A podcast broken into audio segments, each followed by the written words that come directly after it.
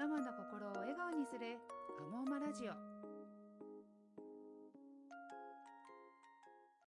こんにちは。パーソナリティの高原です。今回佐々木明子先生にお話をお伺いするテーマはパパの取説を作ろうです。佐々木先生よろしくお願いいたしよろますしくお願いします。はい。パパの取説ねちょっと気になるタイトルなんですけども、うん。出産後のママのご相談の中にもパパに関する相談もあるっていうことなんですか？そうですね。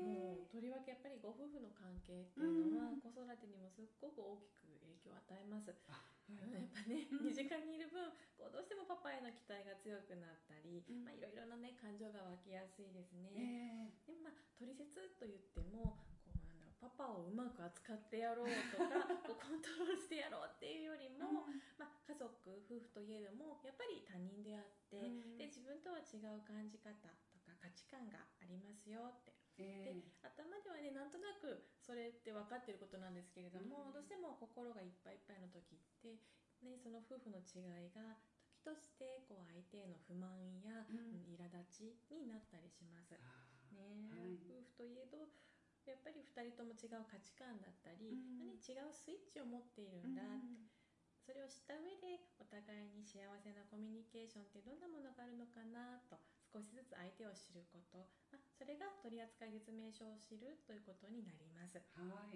ね、ただねなかなかね心の余裕がないとねね。相手を知りたいっていうこう興味までにたどり着けませんよね。うんうん、例えばですね、うん、うちの夫はもう全然協力的じゃないとか、ええまあ、サポートしてほしい時にしてくれないっていうね、うん。不満はたまるけどやっぱり夫旦那さんは外で働いてくれてるので、うん。まあ、帰ってからも疲れてるだろうしなかなかねそういうのって言えなかったり。うん。で私ママはねずっと家にいるから本当は聞いてほしいこともこうぐっと我慢してうん。溜め込んでしまったり、うん。ね、私が頑張らないとってこうご自身を追い込んでしまって結局ねしんどくなってしまうっていうようなそんなご相談もいただきます。えー中で今聞いてるとすごくわかる部分が多くてうん。家にいるっていうことがねうん。何もしなくてゆっくりしてるって思われてるかもしれないって私も思っていたんですよね。なんでヘルプを求めてるのも躊躇してしまうことがあったんです実は。でもねなんかそこを思えば一日だけでも子育て経験させていたら、ね、この大変さが分かってよかったんじゃないかなってうん。今は思い返してみれば思うんですけど、うん。ね。うん。だから当時はなかなかねそういうふうにお願いする勇気が出なかったのもありますよね。うん。そうですね。私ももう丸一日、うん。もうやっぱり赤ちゃんを預ける勇気ってなかったですね。こうちょっとねあ髪伸びてきたから髪切りに行かなきゃって思って、美容室行かせてって、まあ、12時間ちょっとねお願いすることはあってももうできるだけ近所の もうその辺の美容室で もう急いでるのでなるべく早めに仕上げてくださいってこう、ねうん。美容師さんにお願いして、うん。ね、せっかく家から離れてちょっとリフレッシュできるっていうチャンスなんですけど、うん。もう頭の中はこうパパ大丈夫かなとか、うん。あ赤ちゃん泣いてないかなってこうもう家族のことばっかりこう考えてる自分がいたりして。うん。で夫に任せるのはやっぱりなんとなく不安だったり、うん。とかあとパパも休みなのに申し訳ないなっていう罪悪感があったりって、なんかこう自分で自分の首を絞めていた時期がありましたね。そうですね。助けてほしいって思いながら変な気遣いからお願いができなかったりとか、うんね、でも自分自身のストレスが溜まってくると、言われる前に「さして動いてよ。えなんで言わんとわからんの?」みたいなね、うんうんうん。気持ちでいっぱいになって、ででもね直接は言えないからため息とか表情とか私結構アピールしてたんですよ。そうそうそう。こうね念を送るんです、こう気づけよみたいなこうなんかね、うん。こう表情とかで送るんですけど、そしてねあの今だから分かることなんですけど、あの残念ながらこうパパに限らず人って心の中で思ってるだけでは1ミリも相手には伝わらないんですよね。そうですねなので言ことをねぐーっと我慢してても、うん。そのモヤモヤってあの勝手には消えてくれないんですよね。でそのまま溜まって溜まって限界が来ても爆発って感じで。ね、ママからすると、うん。もう言わなくても分かってよ。うん。ってやけど、パパからすると言ってくれたらいいのにっていうねこのすれ違いになってしまうっていう。そっか。モヤモヤっってね押し込んでも消えないっていうのはびっくりしたんですけど、やっぱり爆発してしまうとねすごく家の中が嫌な雰囲気にもなるし、私もね実際爆発した後くたくたになってなんかすっごい疲れるんですよ。ね。子供にはね笑顔で接してあげたいって思っていても、表情はねくたくたで疲れないし、作れないし、これ以上にねまだ頑張らなきゃいけないの？って思って。ねそうなんですよね、毎日ママも頑張ってるし、パパも頑張ってる、だからこう誰かが悪いっていう悪者探しをするわけじゃなくって、なんかねどうも私たちの夫婦には今のこう溜め込んで言わないようにするっていうコミュニケーションは合わないんだなって。じゃあ違う方法を試してみようか。で例えば、まあ、ママの大変さをはっきりと言葉で伝えてみるってことも一つの方法ですね。言葉ではっきり伝えるね、なかなか最初は勇気がいりそうなんですけど、でもね言えずに我慢して貯めて貯めて爆発することをずっと同じように繰り返すと、ね、やっぱり夫婦のどちらもそのことは望んでないですもんね。うん、そうですよね。伝えることってこう勇気がいるなって感じる方ももちろん多いと思います。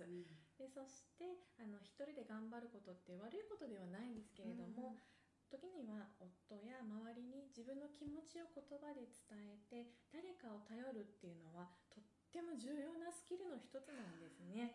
うん、これはあの赤ちゃんの時期だけじゃなくって、うん、今後の子育てにおいてもですね、はい、うん、でスキルなので練習しながらあのど少しずつ身につけていきます。はい。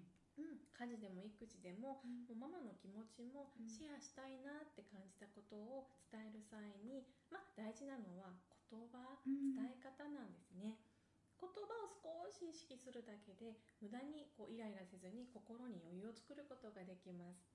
なるほど、えー、伝え方、言葉ですね。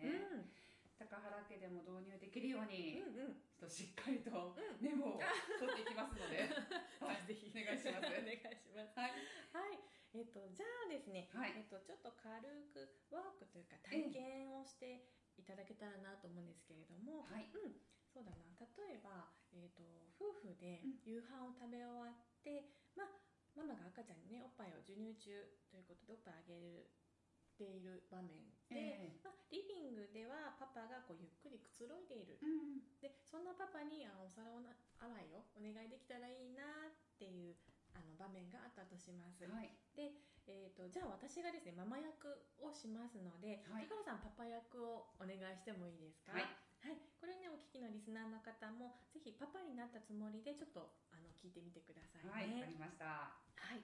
でそして今からですねママ役の私が、まあ、A と B の2パターンのセリフを言います。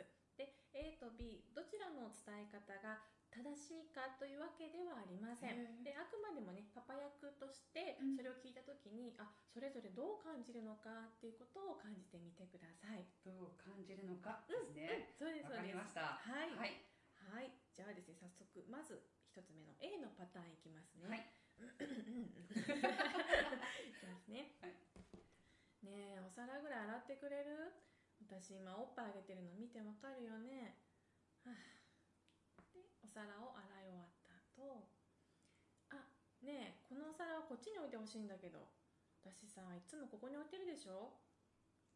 とこれがまあ一つ目ですね。はい。うん。高原さんこう聞いててパパとして聞いてて、うん、どう感じましたか？そうですね。なんか責められてるような感じ、ね、やったのにってやる前に言ってくれればいいのにって、ね、そういうこと言ってくれなかったじゃんとかって言いたくなるような感じがしました、うんか次言われてもなんかやりたくないなって感じが しますよね。うんうん、責められてるようにこう感じたんですね。うん、オッケーです。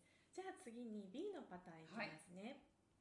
はい、B のパターンです。えっとあのさ今ちょっとね手が離せないんだけどお願いしたいことがあるんだ。シンクにあるあのお皿を洗ってでねこっちにここに置いてくれたらすっごく助かる。お皿を洗い洗ってもらった後に「ありがとう。もう嬉しい。本当助かったよ」とこれが2つ目の B のパターンです。ははい。高原さんどう感じましたか、えー、もう断然今の B の方が私は好きですね、なんかママの嬉しい顔とかそういうありがとうとかってそういうねうんうん。雰囲気も見れたら、うん。お喜んでくれた。またやっちゃおうかな、みたいな感じになるかなって思いました。そうなんですね、うん。うんですね、えっと、この2つのパターンは、まあ、お皿洗ってほしいなってこううん伝えたいことは同じなんですけれども、まあ、違いとしてはちょっとね声のトーンもありますが、うん助かるなとか嬉しいなっていうママの気持ちが入っていますね。うんあとは、まあ、お皿を洗った後はここに置いてねっていうような行動をちょっと具体的に示していることとあともう最後にね「ありがとう」っていう感謝の言葉を伝えるっていうことが、まあ、違った点になっていますね。なるほど、ね、なんか普段なかなか主人にありがとうってすぐ出てこないんですよね。なんか気恥ずかしい感もあったりとか、うんうん。私だって頑張ってるんだからとか、そういう気持ちで、ね、ありがとうが欲しいわ、逆に言ってほしいわっていうふうに思っちゃって、なんか勝ち負けみたいになったりしてる部分があって、うんでもね、パパ役をやってみると、2つ目の B の方が柔らかい気持ちになれるので、ちょっと俺役立てたかなって思ってうんうんうんくれそうかなって今ちょっとはいおー素敵なあー素敵な気づきですね。はい。でですね、まあ、先ほども申し上げましたが、うん。これは A、B のどっちが正解とか正しいというわけではありません。うん。まあ、ただね、言葉を変えるだけで、あ、私はこう感じるんだなって気づいた上で、あ、じゃあ今日パパには何てみようかなって考えてみて、うんまあ、選択肢の一つとしてですね、まあ、それが言える時と言えない時があってもいいかぐらいで、うん、あの軽い気持ちでちょっとチャレンジしてもらえたらなと思います。はい。少しずつ。だけどちょっと昨日とはちょっと違うねコミュニケーションを試してみるっていうのもいいのかなと思います。うん。できる時とできない時があってもいい、ねなんかいいですね、ああとなんかうちのね主人に任せる時は割と自由にさせてほしいタイプなんですようちの主人って。ああそうなんですね。なんであんまり細かすぎる指示ではうん。好きではないかもしれない。ので、まあやってくれたらすごいねとかってわざとらしく言うと、うん。多分ね何がって。なりそうな。ねなんでここも日々ですね。ああそうなんですね。